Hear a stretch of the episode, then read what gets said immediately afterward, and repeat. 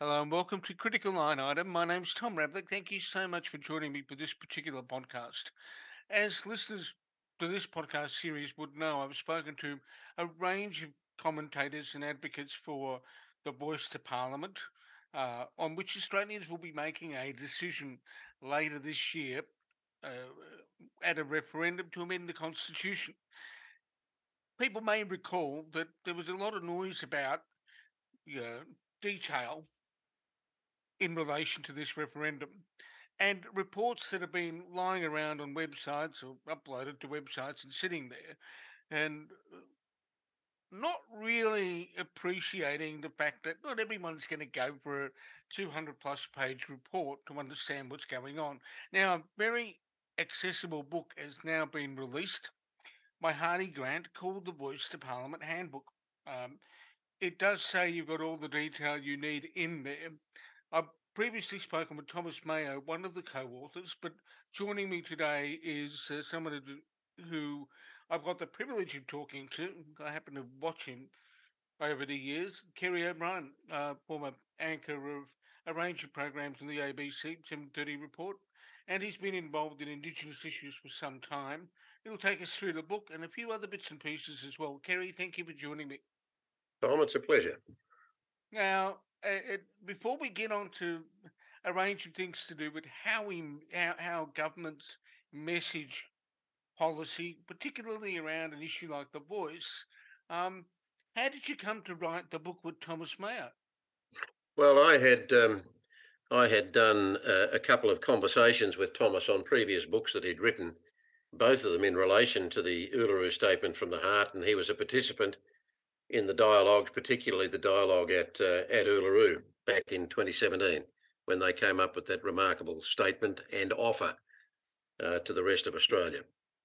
Uh, and um, um, uh, Thomas, uh, so we got to know each other a little bit, and Thomas approached me uh, back in November with the idea of doing this handbook um, on the basis that that there would be, and obviously there are, a lot of people um, who want to know more about the voice. I think many people, even who are inclined to vote yes, have become a little bit worried or a bit confused about the kind of um, noise that's been created around it, particularly from the from the No campaign. And uh, and so the whole point of having the handbook is that um, is that it lays out what is really a very simple proposition, explains the background to it, and gives the history previous attempts by Indigenous Australians to actually have a voice that's heard uh, in the Parliament and in the corridors of government uh, when policy is being formulated that would obviously have an effect on Indigenous people. It's not exactly a big ask, and um, and so um, uh, I was I was quite taken by the idea of helping to do this if it is going to uh, clear up some of the confusion and help people make their decision on how to vote. And, and I might say, Tom, we make no excuses and um, um, no no apologies for the fact that we are both um, very much uh, on the yes side uh, of this uh, of this referendum, uh, and so uh, on the one hand, we make clear that we are urging people to vote yes, but at the same time, and I'm speaking for myself now as a journalist of more than 50 years, that uh, it's still a matter of professional pride for me to deal in the facts and to deal with accuracy um, in in um, in trying to answer the most frequently asked questions and to lead people to a better understanding of the history and background of the whole thing. You've been involved in some uh, uh, some sort of initiatives and and committees, haven't you, to, do with the um, the, the First Nations, uh, Indigenous Australians, if we can use that term, over the years. What have they been? Well, I, I I've I mean, as a journalist, uh, because of the jobs I've had and the the kind of privilege I've had to have a sort of ringside seat to history, I suppose. So I've I- I've been I've been a working journalist since the 1960s, and uh, and my own kind of education process on on an Indigenous history that I had had pretty much total ignorance about uh, and and I'm I'm a reflection of I think practically every non-Indigenous Australian of my generation and the generations before, and even younger generations than mine, uh, who were taught nothing on Indigenous history at school, and we were certainly taught nothing uh, about the colonial history when whites arrived and the extent to which um, they went the, the the settlers went about in a systematic manner to dispossess indigenous people of their own country, uh, but worse than that, to uh, essentially commit massacres to drive them off and away from the land that they wanted, uh, and uh, and uh, so uh, it it was a rude and uh, and very rapid learning curve for me when I went in 1970 as a very young journalist to Alice Springs to cover a very different story. But but I was utterly shocked to my core by the by the by the raw racism that I saw in that town, and uh, and I went back there five years later for Four Corners. Still, I think I was about 30, 1975 and um, and uh, reported on a, a, an Indigenous woman named Paula Sweet who'd been brutally bashed and died, and uh, and the six young Indigenous men uh, who who had gone to jail, uh, committed for trial for her murder, on the basis of their confessions, and thanks to two remarkable men, Jim Downing, a Uniting Church minister, and Geoff Eames, the uh, uh, who was running the fledgling Indigenous um, legal service, Central Australian Legal Service, at the time. Uh, they took up the case. Jim Downing could speak Pitjantjatjara, which was the language of these kids, and they were kids. I think they were sort of 18, 20, thereabouts, but they were kids. And uh, Jim Downing proved to the court beyond any doubt that the, these kids could not possibly have made the confessions that were purported to have been made in their names uh, using using he could speak the language, and he he basically pulled those confessions to shreds. This was not a remarkable case, you know. There, there God knows how many uh, Indigenous uh, people in the territory over the years had been railroaded into jails for crimes they hadn't committed. There was just an assumption that uh, some Indigenous people must have committed that murder, so Indigenous people went to jail. And in fact, uh, the chief suspect, as it turned out, the white de facto partner of Paula Sweet um, um, disappeared while these kids were in jail waiting trial. He disappeared and was never heard from again. Uh, and uh, and as a result of that story and of that case, uh, the Whitlam government announced a royal commission uh, into relations between police and uh, Indigenous people in the Northern Territory. Five weeks later, Gough Whitlam was sacked. Malcolm Fraser became prime minister, and that was the end of the royal commission. It never happened took another 12 years, and I and I happened to be um, the ABC's uh, political editor in Canberra at the time, and I was sitting in the committee room in Old Parliament House where Bob Hawke had a press conference to announce the Royal Commission into Black Deaths in custody. 12 wasted years. But even that Royal Commission, when it was held and it took place over several years, they, they took an enormous amount of evidence. They came up with over 300 recommendations, um, the end result of which uh, uh, um, most of those recommendations were never taken up, up by the states. Some were, some weren't. Different recommendations in different states, and the end result is, of course, we're still getting deaths in custody. Now, um, you know, my, I, I've I've covered the history uh, of the various Indigenous milestones um, since then, like Mabo and Wik and um, and the Stolen Generations and um, and so on, and uh, and ATSIC, and and th- th- this is the real story behind why the voice is necessary, and it's this that um, that even after the long decades when there was absolutely no attempt uh, to for politicians and bureaucrats to educate themselves as to as to what Indigenous people really needed by way of enlightened policy. Uh, they just took it on themselves to decide what they would do from their remote, arrogant distance. Uh, and the end result was failure.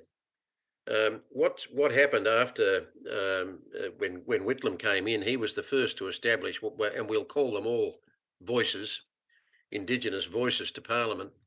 It was it was called the NACC was the acronym, and uh, and Whitlam uh, introduced this system. There were 41 Indigenous people uh, who were voted from uh, Indigenous communities around Australia, rural, regional, remote, and uh, and uh, they that that the NACC was de- de- was designed to to feed uh, informed advice from Indigenous communities to the government and the Parliament so they could create better policy. Uh, but then Gough goes, Fraser comes in, he creates another, he, he changes that body, he, it becomes the NAC. Instead of 41 representatives, there are 35, and the, the election processes have been extremely narrowed, uh, and it becomes a different body again. Then he goes, uh, Hawke comes in, he gets rid of the NAC. He eventually creates ATSIC. Uh, ATSIC has its ups and downs, uh, has some great achievements, uh, has some governance issues.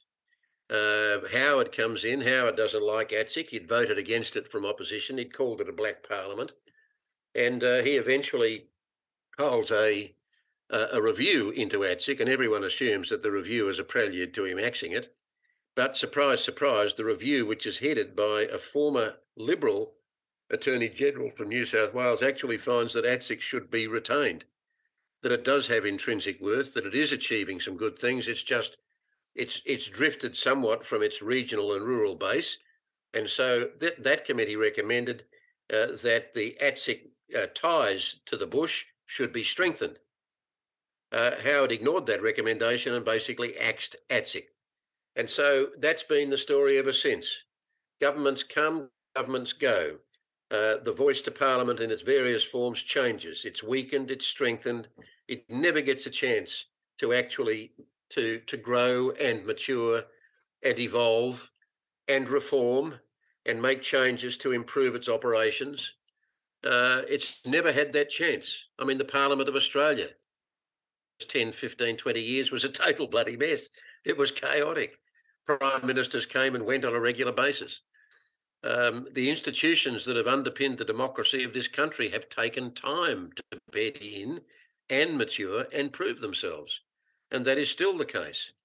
Um, but, but this is the first real opportunity for Australia to enshrine some kind of consistency, some kind of permanency uh, to, a, to an Indigenous voice to government and parliament on policy and and that that is the hope that if it's if it's if it is enshrined in the constitution it can't be thrown out. The parliament will always retain the capacity to make changes to it if they feel it's necessary. But because it has the moral and political force of a yes vote at the referendum if that's what happens that gives the voice a kind of a strength that makes it much more difficult for politicians in the future to do what they've done with previous voices in the past. There's an interesting question that emerges out of what you've said. Um, because when you have a voice enshrined in the Constitution, you do have the need to have something that listens. And how that listening is done is also a significant question. Yeah. Um, it, it, it, one of the challenges I think, Kerry, and correct me if I'm I'm wrong, because you've got a few more miles on the odometer than I have. um, is that it, even when there's a good idea in policy, it seems that it's either under resourced or departments haven't delivered or it's fallen down in priority. So there's a question of accountability, isn't there, of delivery of something, whatever that policy happens to be. The Yeah. question of question of delivery. So accountable. So the voice is there to advise. Yes. But what mechanism do you foresee being uh, adequate enough to ensure accountability? Which to me becomes critical when we, even when we look at the issue of robo-debt, which is unrelated to Yes. the voice, you Yeah. know, where the accountability comes in. Well, I, I think that um, uh, I mean everything sort of th- these things all kind of fit into the, the, the pieces of the puzzle. Um, uh, the, the, the, the voice, the, the, the people who would be chosen from there in whatever model is determined for the voice by the parliament, whether it's the 25 uh, representatives that is proposed in the Calma Langton report, uh, with backed up by by regional and um, and uh, and local uh, voices, but the people who would be who would be chosen by their communities to make up that voice to Canberra, not from Canberra, but to Canberra. Um, the, the, the people who were, were, are chosen will, will have, in a sense, they'll have two, not masters, but they'll have two processes where they are going to be held to account. One, uh, their strength will only be as good as the advice they give. So their credibility will be judged on the advice they give to the parliament and to government. Uh, and, and and you can then come to uh, this is before we get to how well policy is actually implemented. And and se- there's there are other judges, other judges back in their communities who are watching to make sure that they are genuinely reflecting the wishes and the wisdoms and the knowledge base of their communities in what they are putting to government and the parliament. Um, so the, the, the people who are on the ground, who are the recipients of the policy, uh, they will soon they will soon speak up uh, if what is delivered is not what they've asked for or is not reflecting the advice that is given to the parliament. And um, and uh, and those judgments, I think, given given the history that's gone before us and the levels of frustration that have been picked up in the various the um, uh, the the twelve Uluru dialogues around Australia, and then the the hundred and ten uh, further uh, sets of meetings that were held by the Calma Langton people, and the ten thousand people that were spoken to. I mean, these these people are going to be way more engaged in this, and and part of the part of the, the process of advice to Parliament will be about the most effective means of delivery of policy, right? So so you will have you will have the the quality of the voice being judged by parliamentarians and by bureaucrats and by government.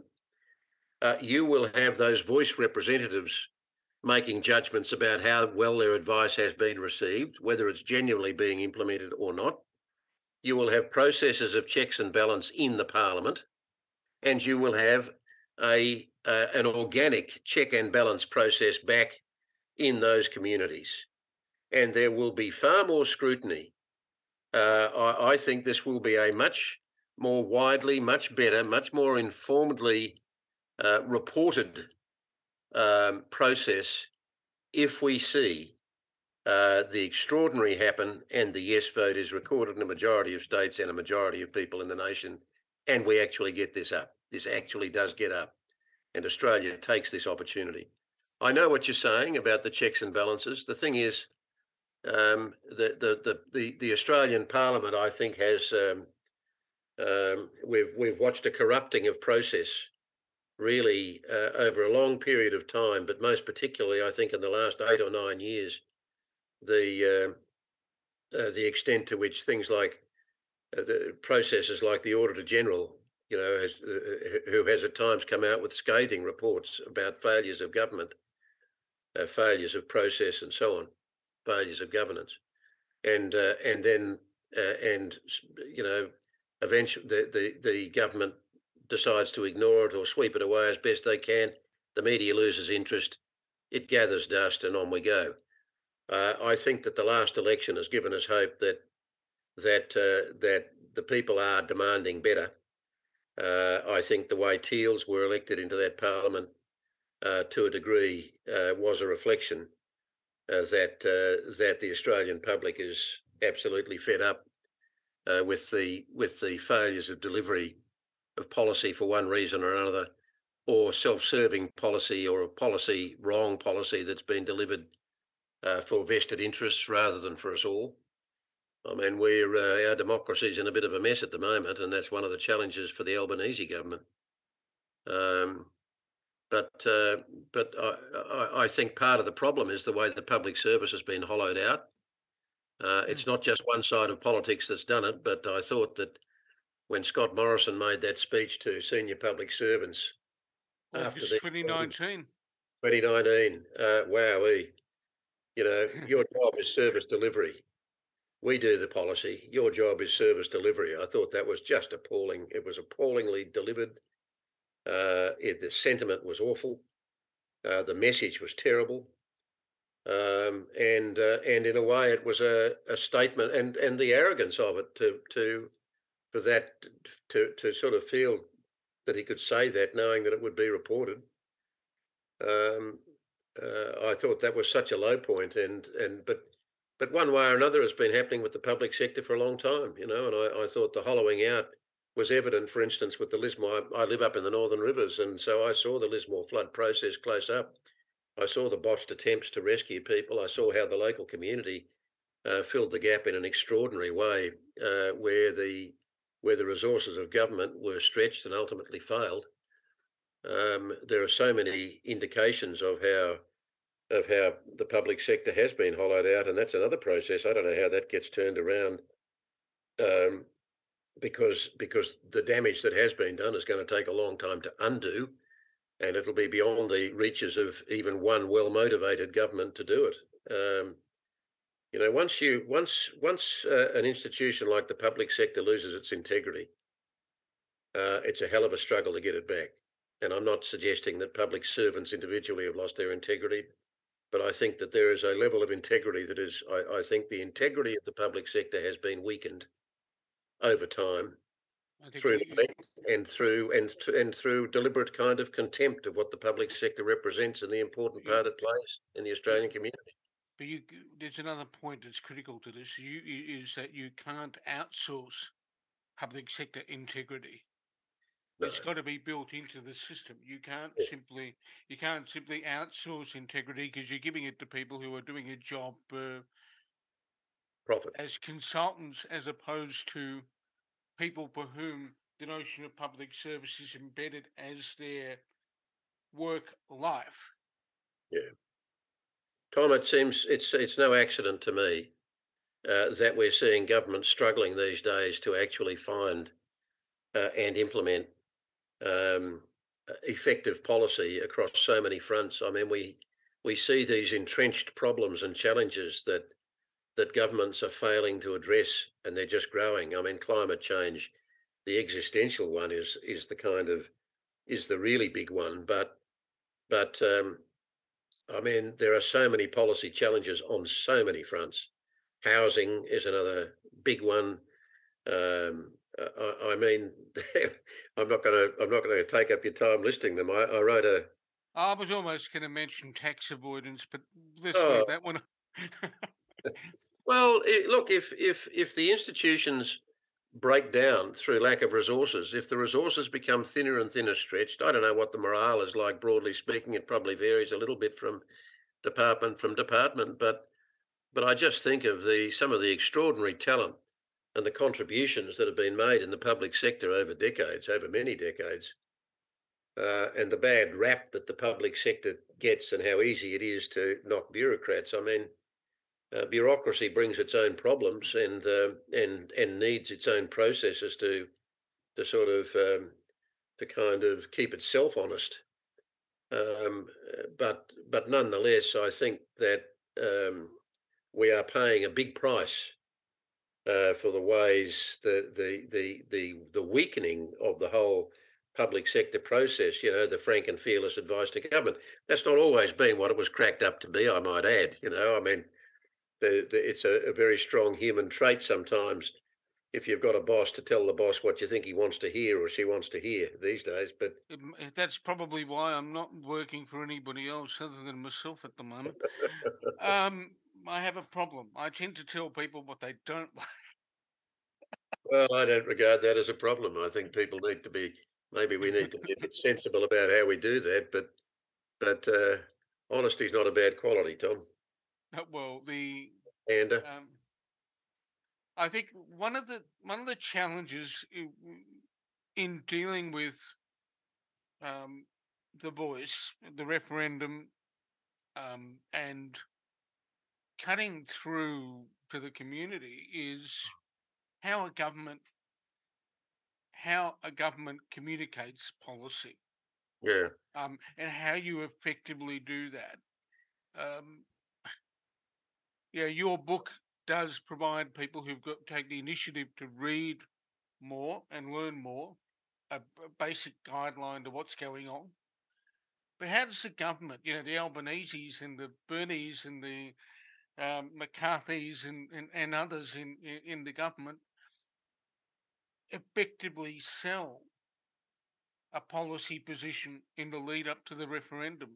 Well, it's a tricky one in a way because um, uh, the way the, the no campaigners are trying to slant this whole thing, they call it Albanese's referendum.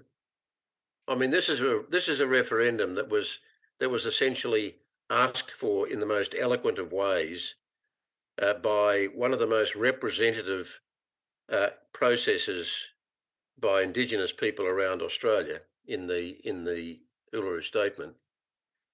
Um, the, the parts of the camp at the no campaign are to try and paint the voice as a voice from Canberra, when in fact it's a voice to Canberra. Um, so there, I, I think it's hard uh, for the government to actually play um, a um, um, a high a high visibility, high energy campaign uh, to get this referendum up. I think that the that they're probably conscious that the running needs to be made by Indigenous people themselves, and the Yes campaign uh, is um, pretty much run by Indigenous people.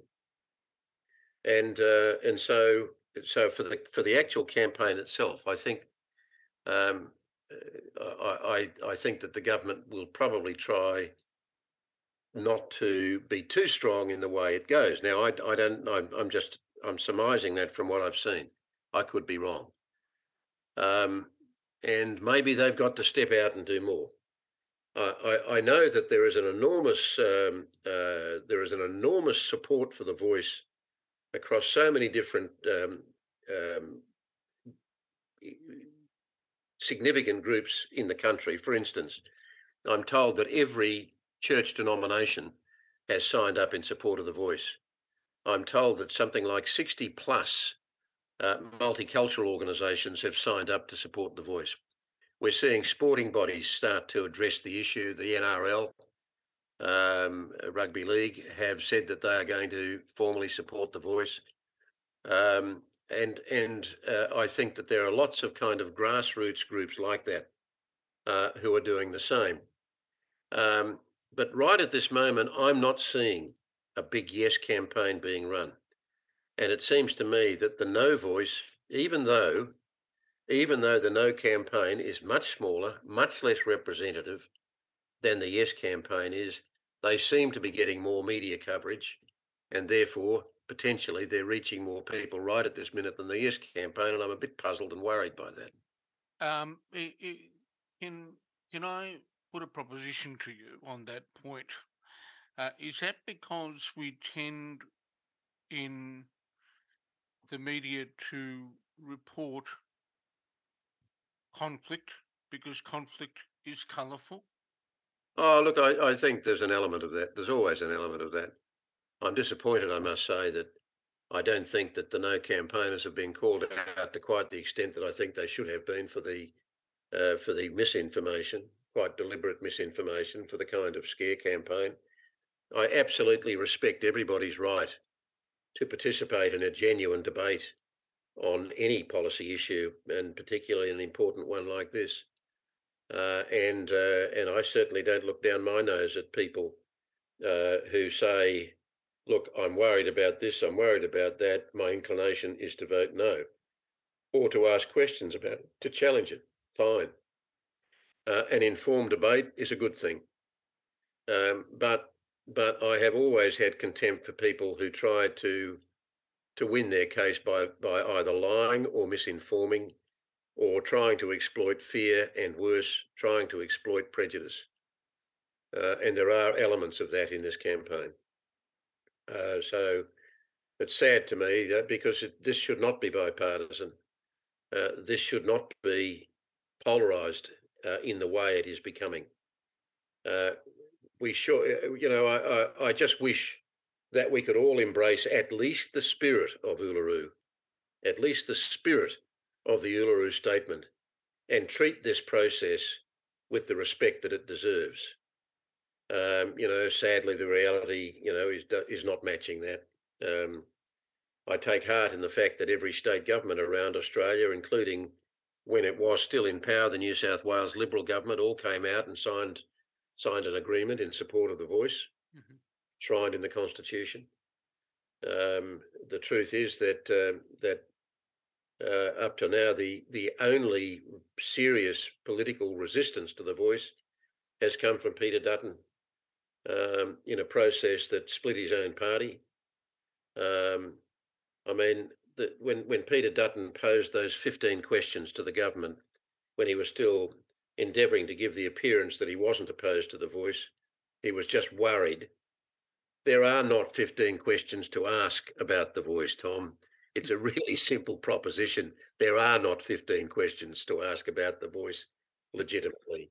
There are serious questions to be asked, of course, but and and and you know what will of what shape will the voice take? Well, that's a matter for the parliament. That's a matter for the government to put up a, a proposal to the parliament for the parliament to debate, and then it's the parliament that will vote on it and determine the voice, not the referendum. So we're not voting on the on the shape of the voice. We're we're voting on the principle. Uh, but that's not coming through. I've been talking to Kerry O'Brien, who uh, who's been uh, who's seen more uh, more things in in his life than some of us have through his career in journalism and, el- and elsewhere. About the Voice to Parliament handbook, a new book that he's written with Thomas Mayo, explaining the referendum to people. I've had a look at it read through it, even read the cartoons by Kathy Wilcox, which you'll enjoy. Um, so go out there and get it. Kerry, um, it's a, where can people uh, keep track of what you're doing now? Um, given that you're not on telly. Uh, well, I'm I'm just I'm just responding to invitations around the country, Tom, to and speaking through the media where I can. Um, going to events. Um, the book is uh, is out now in the bookshops, and um, and it's designed as a small book. It's designed. I mean, I, I couldn't fit it into my back pocket, but I could fit it into my inside coat pocket. It's a very easy thing to cart around with you, and and um, and and it's not expensive. So um, so buy up copies for members of your family or your circle of friends, and um, uh, and and you know run your own debates, run your own kitchen table uh, conversations. Uh, the thing, one, one of the one of the kind of sentiments that we've heard expressed is people saying, "Look, um, I, I, want to support the voice. I want to persuade others uh, to vote for the voice, but I'm worried. I don't want to have arguments. I don't want to get into conflict, and I'm worried that I don't quite understand it well enough when they say these things." So that is exactly what the book is designed for to give you the confidence, give you a sense that you really do understand it, that it really is the simple proposition that we say it is, and that you don't get bamboozled by by uh, irrelevant questions or questions that are designed to distract. But the conversations can be, should be, and need to be respectful. You know, we can have respectful conversations about this thing, and we'll be a better nation for it. I have to say, without trying to sound corny. Um, look, Kerry, you've been really generous with your time. Um, I look forward to uploading, uh, putting this podcast up and um, letting people hear what you've had to say. So thank you so much. Well, Tom, thank you very much for giving me the opportunity and for having the interest in this. Thank you.